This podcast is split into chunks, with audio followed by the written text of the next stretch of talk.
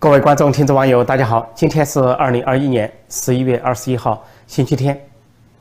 关于中共的19届六中全会和通过的第3份历史决议，当时我说，相当于一场政变，一场柔性政变。习近平强行通过了这个决议。现在体制内传出重大的内幕消息，证实了这一点，果然是一场政变。随着这个王小红上位，就习近平的亲信心腹公安部的常务副部长兼。特勤局局长这个人上位，成了公安部的党委书记，就超过赵克志，提前逼退赵克志，而成了习近平、习家军掌控公安部。这里面有重大的背景，一方面是这个政变的一部分，另一方面是王小红得到了嘉奖，让他连升3级上位。体制内传出这个重大的内幕，涉及到习近平、习家军方面的政变，包括3个部分：一是软禁政治老人，二是监控高层领导人，第三是扣押中央委员。那我们倒过来说，什么叫扣押中央委员？就这次11届六中全会啊，它是11月8号到11号举行。本来说结束的那一天就通过了第3份历史决议，但是历史决议呢，却过了5天才公布。那么拖了这5天，发生了什么？现在体制内介绍是因为中央委员受到了扣押，说这份决议啊。在中央委员会大概350名这个代表的酝酿中啊，出现了激烈的争议。那官方媒体也承认说，热烈讨论，事情就发生了争议。很多中央委员对这个决议啊不同意，不同意有2条，一个是习近平所占的篇幅长达2/3，2万多字，就是说这个本来是100年总结、100年奋斗的历史经验和相关的教训，但是呢，却把习近平的9年。装了2/3，这是很多代表不能同意的。另一个不能同意的就是10个件事里面没有改革开放，相当于变相的结束改革开放。这件事争议很大，一直到会议结束的那天，11月11号，决议并没有通过。结果习近平、习家军方面通过耍赖，就通过中办和中组部出面，变相扣押中央委员。这些中央委员不能离京，尽管会议结束了，不能让他们离京。他本来住在这个京西宾馆。就是分别的进行监控，他们互相之间不能联络，而他们住的房间都受到高度的监控，他们平时的活动以至于上厕所都受到窃听。在这样的情况下呢，习近平和习家军采取的是通过一个走一个，通过一批走一批，就是苦口婆心做他们的工作。尽管在这个决议上，习近平、习家军也做了妥协，没有去全盘的否定毛泽东、邓小平、江泽民、胡锦涛，只是压缩他们的篇幅。对这个文化大革命也不敢去否定，本来。习近平、习家军想否定文革，想否定说对文革的定性，但是后来也不敢否定那个定性，就继续来说文革是一场动乱，毛泽东犯了错误。对64本来想加重定性，说反革命暴乱也通不过。那么习近平、习家军也做了妥协，保持过去政治风波、政治动乱的这个比较低调的定性，但是在保持习近平2/3部分以及10个坚持没有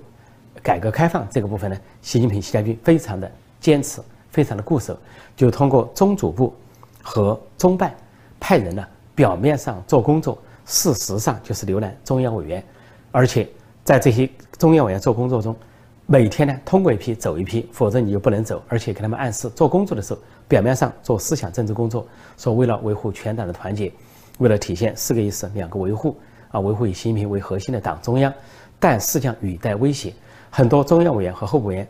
被旁敲侧击，暗示呢他们有贪腐，说如果你不通过这个第3份决议，没有这个按照习近平的意图通过的话，那么就可能被追究贪腐。说很多中央委员在被相当于变相扣押在京西宾馆，不能够离京，那么就直到通过甚至签字之后才能够离开。因此，中央委员、候补委员被分批扣押在京西宾馆，然后分批分期的离开，一直到了。11月16号，最后一批中央委员和中央候补委员才离开了北京，算是会议结束。这样的情况下，才公布了第3份历史决议。这个决议的公布跟前面2份不同，相当于中央委员会包括他们的候补委员是被强迫承认、强迫通过的。因为习近平巧妙地利用了中国共产党的这个一党专政，一个方面维持一党专政，就维持官员的普遍的腐败。但是另一方面有普遍的腐败，他就可以利用打腐败、选择性反腐来巩固权力。说这次六中全会他就利用了这一点，说人人都有腐败，如果你不通过这个决议，就要对你腐败问责。其中一些中央委员、中央候补委员消失，就是因为完全不赞同这个决议，有的在会前就消失了，有的会中消失了，以至于在会议结束的时候，说是缺席了5个中央委员，17个中央候补委员，是比前5届19大、5届中央全会缺席的人数还要多。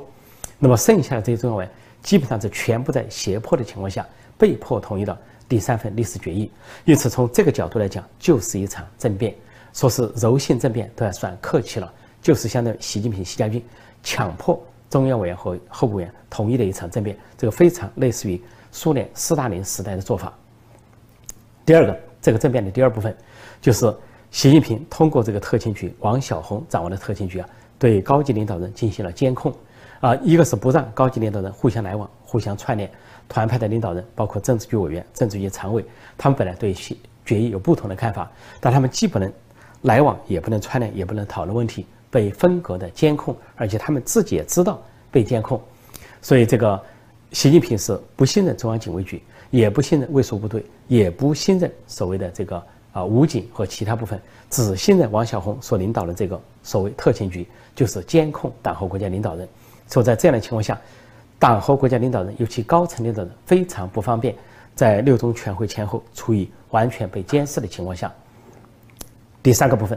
这个政变的第三个部分就是对部分的政治老人进行了软禁或者是变相的软禁，比如说在上海，前总书记江泽民和前总理朱镕基受到了软禁或者变相的软禁。这个朱镕基是在相当于疗养地点的或者相当于医院的一个疗养院，那么他突然之间被习近平所派的人马说是以保卫为由增强了安保，然后内外里三层外三层的。这个安保实际上是监控，除了朱镕基自己的亲属、直接亲属可以见到他之外，其他的部下、同事、以前的旧人完全见不到朱镕基，让朱镕基完全处于与外界隔绝的状况。就在6中全会前后，6中全会前2个星期就开始了。那么，这个江泽民，前总书记江泽民虽然是95岁病重，但是也受到了变相软禁。他的软禁地点是在上海西郊宾馆。那么，软禁分3层。所内层有军方派的人员负责，表面上所负责他的服务，为他服务，实际上是监控。第二层是安全部，安全部人员在中层进行禁戒，所不让内外的人进出，除了他的直系亲属之外。第三层，在这个上海西郊宾馆外面有上海当地的武警和这个公安进行戒备，但是上海当地的武警和公安被骗了，他们不知道这相当于是软禁或者变相的软禁，他们认为他们在保卫前总书记江泽民。那么里边的2层，特别是军方的那层，完全知道他们执行的任务就是在会议前到会议中，完全的这个让这个江泽民处于孤立状态，其他任何人不能跟他接触。他以前的这个部下，包括比如说国务院参事长王仲伟，曾经到上海西郊宾馆想去探望江泽民，但是受到了阻挠，他被告知必须得到总书记习近平的同意才能够见江泽民。那么另外一个江派的人物就曾庆红，试图想跟江泽民联络或者是见面，但是也受到了阻挠，说他必须取得习近平的同意，而习近平并不同意。这一期间江泽民会见任何人除了其他的他的亲属以外，非常少数的人，而且整个的都在习近平的掌控之下。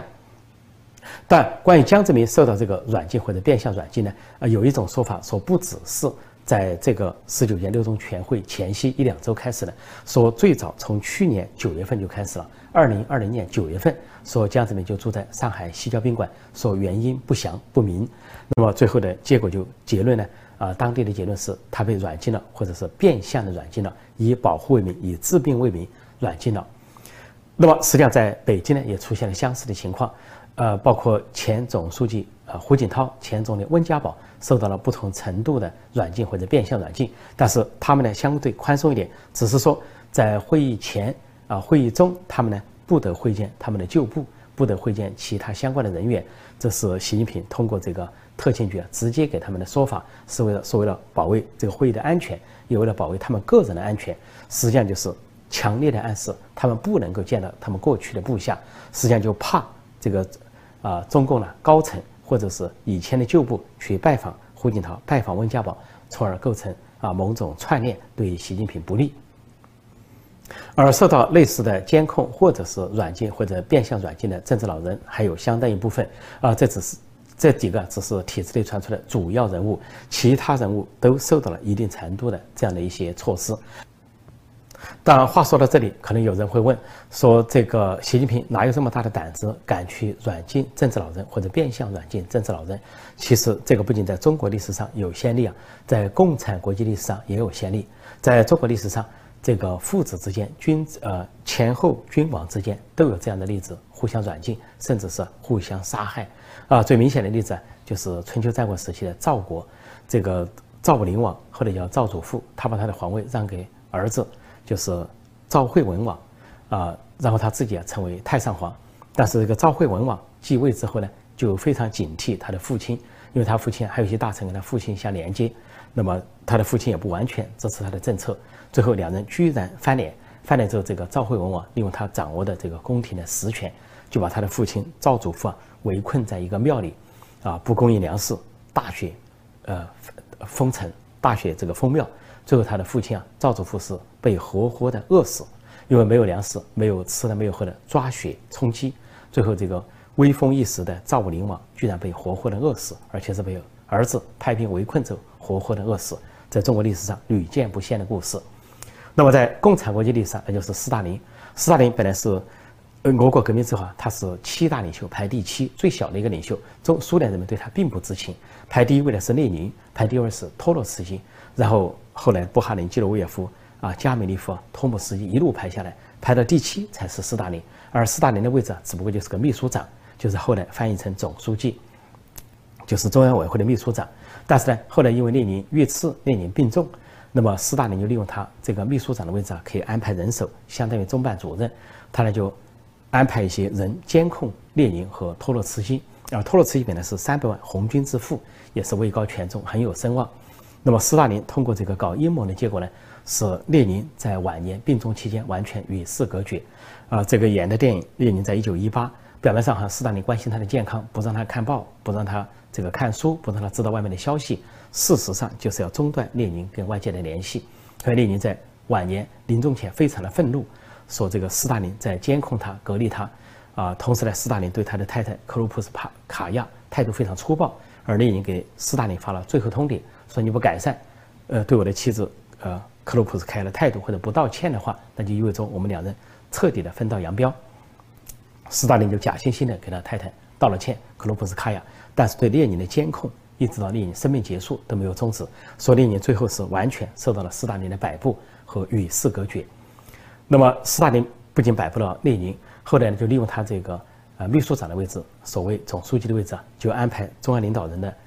这个休假或者工作，他就故意把这个托洛茨基安排到黑海休假，结果列宁就在这个时候去世了。去世后，苏联人民都以为致悼词的主持接位的一定是托洛茨基。 结果突然之间，托洛茨基根本不知情的情况下，追悼会就举行了。结果突然发现是一个名不见经传的人，苏联人民根本不知道这个人是谁，叫斯大林，在那里致悼词，一口一个我们，一口一个列宁同志，一口一个继承列宁的遗志，一口一个我们要怎么样怎么样，就他代表了我们，代表了这个党，代表了布尔什维克，代表了苏联的最高领导层。说斯大林这样一步一步的，不仅是把这个列宁在晚年。 软禁了或者变相的软禁了，而且把其他领导人先后迫害致死，就是他后来制造的大清洗。而当年斯大林的大清洗，就是上个世纪30年代大清洗，不仅清洗了苏共高层或者党内90%以上的这些政治人物，而且呢，使苏联社会付出了重大的代价，那就是苏联人口的1200万死于非命，就是死于斯大林的大清洗。 那么，根据这个体制内所传出的内幕消息，就是说明年20大，习近平一旦获得连任，一旦获得了长期执政的权柄，在中国共产党内极可能发生一场大清洗，同时在中国社会也极可能发生大清洗。这种大清洗的程度能走到什么程度，走到什么地步？会不会重复斯大林那么程度的大清洗，或者毛泽东式的大清洗？现在不得而知。但是党内的消息人士说，这个党感到不寒而栗。 而对这个国家、对这个民族来说，不仅是不祥之兆，极可能面临一次浩劫，类似于文革那样的浩劫，那就是2次文革的浩劫。所以，习近平和习家军可以说这次撕破了脸皮，就是非要通过这个第3份决议不可，非要给习近平这个连任铺路不可。就说无论如何要保障习近平连任，已经不顾一切的这个党纪国法或者是党章完全践踏，就是靠他们自己这种人治的做法，就是习近平、习家军一套做法，特别是由特勤局王晓红单独行事去控制这三个部分。因此呢，这个所谓第三份历史决议就在这样的情况下通过的，可以说跟历史上相比中共自己的历史相比这是一个非常不光彩的过程，非常这个有争议的过程，将来可能在中国的历史上会形成翻覆。关于江泽民这部分，由于江泽民是迫害法轮功的元凶，而法轮功一直要求追究江泽民的责任，因此呢，习近平对江泽民采取行动，软禁或者变相软禁，让法轮功方面应该说是感到欣慰。不过呢，从体制内传出的消息习近平采取这个动作完全是出于权力斗争，倒并不意味着会给法轮功平反，对法轮功的镇压或者是变相的镇压会通过一种低调的方式进行。那么跟江泽民之间，也就是中共高层的权力斗争的一部分。当然，法轮功痛恨江泽民是值得理解的，就跟民运人士痛恨这个李鹏一样，这个冤有头债有主。对89、90来说，屠夫是邓小平和李鹏，说民运呢追讨的主要对象60屠夫就是邓小平和李鹏。同样道理，对90年代镇压法轮功，那法轮功方面追讨的主要对象就是江泽民、曾庆红和他的江派人马，这是完全可以理解。不过这一回，习近平、习家军方面的政变或者是变相政变、柔性政变，超越了这个中共历史上这些斗争，或者是跟民间、跟国外相联系的斗争，它主要是中共高层斗争激化的一部分。所以在文革之后，几乎没有发生过这样的现象。说倒过来，这就可以理解。有一份杂志叫《学习时报》，是重要的党媒，它是这个中央党校的一个机关刊物。它不仅在19届6中全会登了文章来高捧邓小平，暗踩习近平，说一篇文章叫做《贯彻调整方针，保证安定团结》。那么里边就反复的提到邓小平所讲的改革开放的重要性讲到这个思想路线、组织路线以及这个坚持改革开放，还有就是这样才能够保证安定团结，是对习近平方面构成反腐。其实呢，还发现这个《学习时报》在19届6中全会之前就发了一个重大的文章，就在10月下旬的时候，他发了一个文章，叫做呢，说在现代化建设中保障党的组织路线。里面就提到了，说是毛泽东讲政治路线，这个邓小平也讲政治路线和这个相当于经济路线等等，但是说最后要贯彻这些，要有个组织路线，就是要选拔接班人，要选拔干部，而这些干部和接班人呢，要拥护三中全会的精神，就是11届3中全会，就是1978年11届3中全会确定了改革开放那么一个路线，说是要警惕像林彪、施正邦这样的人，说那样的人呢，不要掉以轻心，不要低估他们的影响。说他们认为中国的改革开放是一个走回头路，是一个右倾机会主义，说随时呢想翻案。当时邓小平就在那里打招呼，表示呢选拔干部要做到就是坚持改革开放，坚持三中全会的路线，说组织路线。另外呢还讲到特别讲到选拔接班人。那么这篇文章就强烈的暗示这个交接班制度应该按照集体领导制或者是民主集中制、领导人任期制的方式进行，而且特别提出保持改革开放的重要性。说这个《学习时报》它代表的是整体的政治老人的意思，它不代表某一个派别，是反映了政治老人。这就是为什么《学习时报》作为中央党校的刊物，既能够发声，也能够刊物在19届6中全会之前它能够发声，在19届6中全会之后它也继续能够发声，因为它代表了政治老人中主流派的主要声音。围绕19届6中全会，习近平、习家军所发动的政变或者变相政变、柔性政变中，还涉及到马云。这个相关的内幕消息显示说马云之所以受到软禁或者是被控制长达1年多不能够发声，原因呢不是说主要的不是因为他在外滩一个经济论坛的讲话，当时他的讲话好像反讽了现在的体制，说中国没有什么系统性的金融风险，因为根本没有系统，还说中国呢这个说控制这个。什么创新的风险？他说不是风险，而是创新有可能是零。还说呢，不要用管这个火车站的经验去管机场，也不要用这个管理当铺的思想去管理银行等等，所构成了对习近平当局金融政策的反讽，说是被扣押、被软禁。但事实上，这个体制内传出这次习近平、习家军政变阴谋的时候就说马云实际上是另外的原因被习近平所扣押。他的原因就是马云通过阿里巴巴运作了一笔资金，海外的资金呢，试图帮助政治老人在这一场围绕19届六中全会的斗争当中呢，能够跟习近平做斗争，运作一批资金供政治老人呢使用。但是这批资金在运作中呢，是通过汇丰银行，而汇丰银行出卖了马云，所以相当于向习当局告密。那么习当局察觉了这一点，所以对马云采取了这个软禁或者是禁制的措施。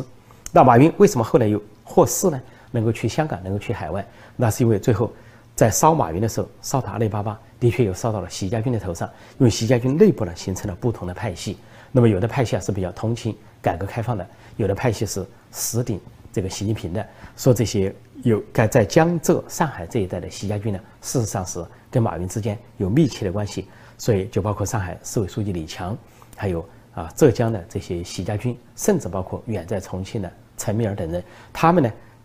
当然也包括上海的市长龚正，他们实际上就跟马云和阿里巴巴有非常紧密的关系。所以后来中纪委在查处过程中就赫然发现，郑州的，而中纪委在查明当时的情况中就意外的发现，杭州市委书记周江勇跟马云的关系很密切，甚至在蚂蚁金服上市的过程中，他是出资5亿元购买了股份。那么还有其他习家军也参与，所以由于这样一个影响到了习家军内部的稳定，习近平不得不叫停。叫停之后，经过习家军人物的这个说情或者是游说，那么习近平就放了马云一把，就让马云出走香港，甚至于出走欧洲啊。所以习近平跟马云之间这个斗争的回合，因为马云的背后有政治老人，而且有广泛的政治老人，还有习家军。那么后来放了这个马云一马，或者暂时放他一马。不仅是因为习家军内部摆不平，也因为习近平急于跟政治老人之间寻求一定的妥协。那么在19届六中全会开会的时候，能够让政治老人在一定程度上同意或者默认他所通过的这个第三份决议。那其中主要的部分就是把他自己书写了2/3，在整个100年党史上，他执政9年却占了2/3，就他的份额超过了91年中国党史任何人的贡献或者是功勋，或者他们所说的功劳。附带体制内传出这个重大内幕的同时还传出一个消息说这个马云有一个儿子，这个儿子呢也被扣押了3个月，被习近平当成人质扣押。有人说是在境外被扣押，是中共延伸到海外的一些力量对他进行了扣押。有人说呢，这个马云的儿子是在国内被扣押。总之呢，就说拿马云的儿子来做文章，要挟马云，迫使马云呢对这个习近平呢去服软。或者说写了一些检查，最终呢才放马云一马，或者暂时放马云一马。而在这个消息中呢，赵薇也是其中一个涉事的人物。赵薇呢不仅跟马云关系密切，跟一些政治老人呢也有一定的联系。所以回头来说，习近平突然整赵薇有很多复杂的动因，除了他个人的以前历史上的恩怨之外，最重要的是，既不是因为赵薇有什么经济上的问题，当然有，但不是出于这个原因，也不是说赵薇什么今日或者请了什么台独的演员，主要的原因就是赵薇跟马云之间有密切的联系，同时呢，马云通过赵薇成为一个桥梁，跟政治老人之间也保持了某些神秘的联系。那么习近平呢，不仅是对马云下手，会来对赵薇下手，就是要瓦解政治老人跟马云和一些企业家之间的联盟。所以说后来这个习近平呢，把看到火烧到习家军头上，政治老人之间也引起强烈的反弹。习近平往后退了一步，不仅呢对马云放了一马，暂时放一马，而且呢对赵薇也放了一马。那就是在19届六中全会结束的当天，11月11号，突然这个赵薇呢被解禁，她在这个双11这个光棍节这个推销日电商推销日，阿里巴巴这个推销日的当天，她呢能够为他的企业、他的商店去做广告，这就是说，对马云解禁之后呢，也对赵薇有一定程度的解禁。当然，这种解禁呢，也都是暂时的，并不排除呢，习近平在气候变化的情况下，进一步对他们采取追击行动。体制内的人士在传出这个重大的内幕的同时，不仅说这次19届六中全会，这次第3份历史决议是习近平、习家军通过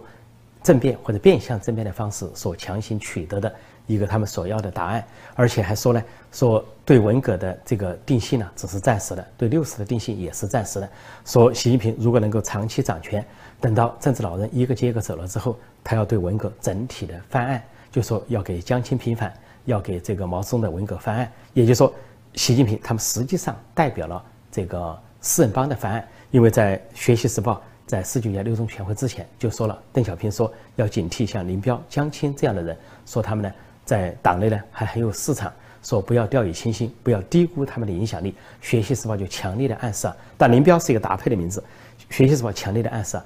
习近平就是江青，而这个习家军就是四人帮。习近平和习家军这个复辟就代表了江青和四人帮的死灰复燃。那么体制内消息传出，等到政治老人一个接一个走后，习近平就可以露出庐山真面目，真正为文革彻底平反，真正的把江青塑造为共产党的妈妈啊。 党的母亲的形象，而对64呢，对邓小平也是这个态度。就等到反对的政治老人逐渐年事已高或者走人之后呢，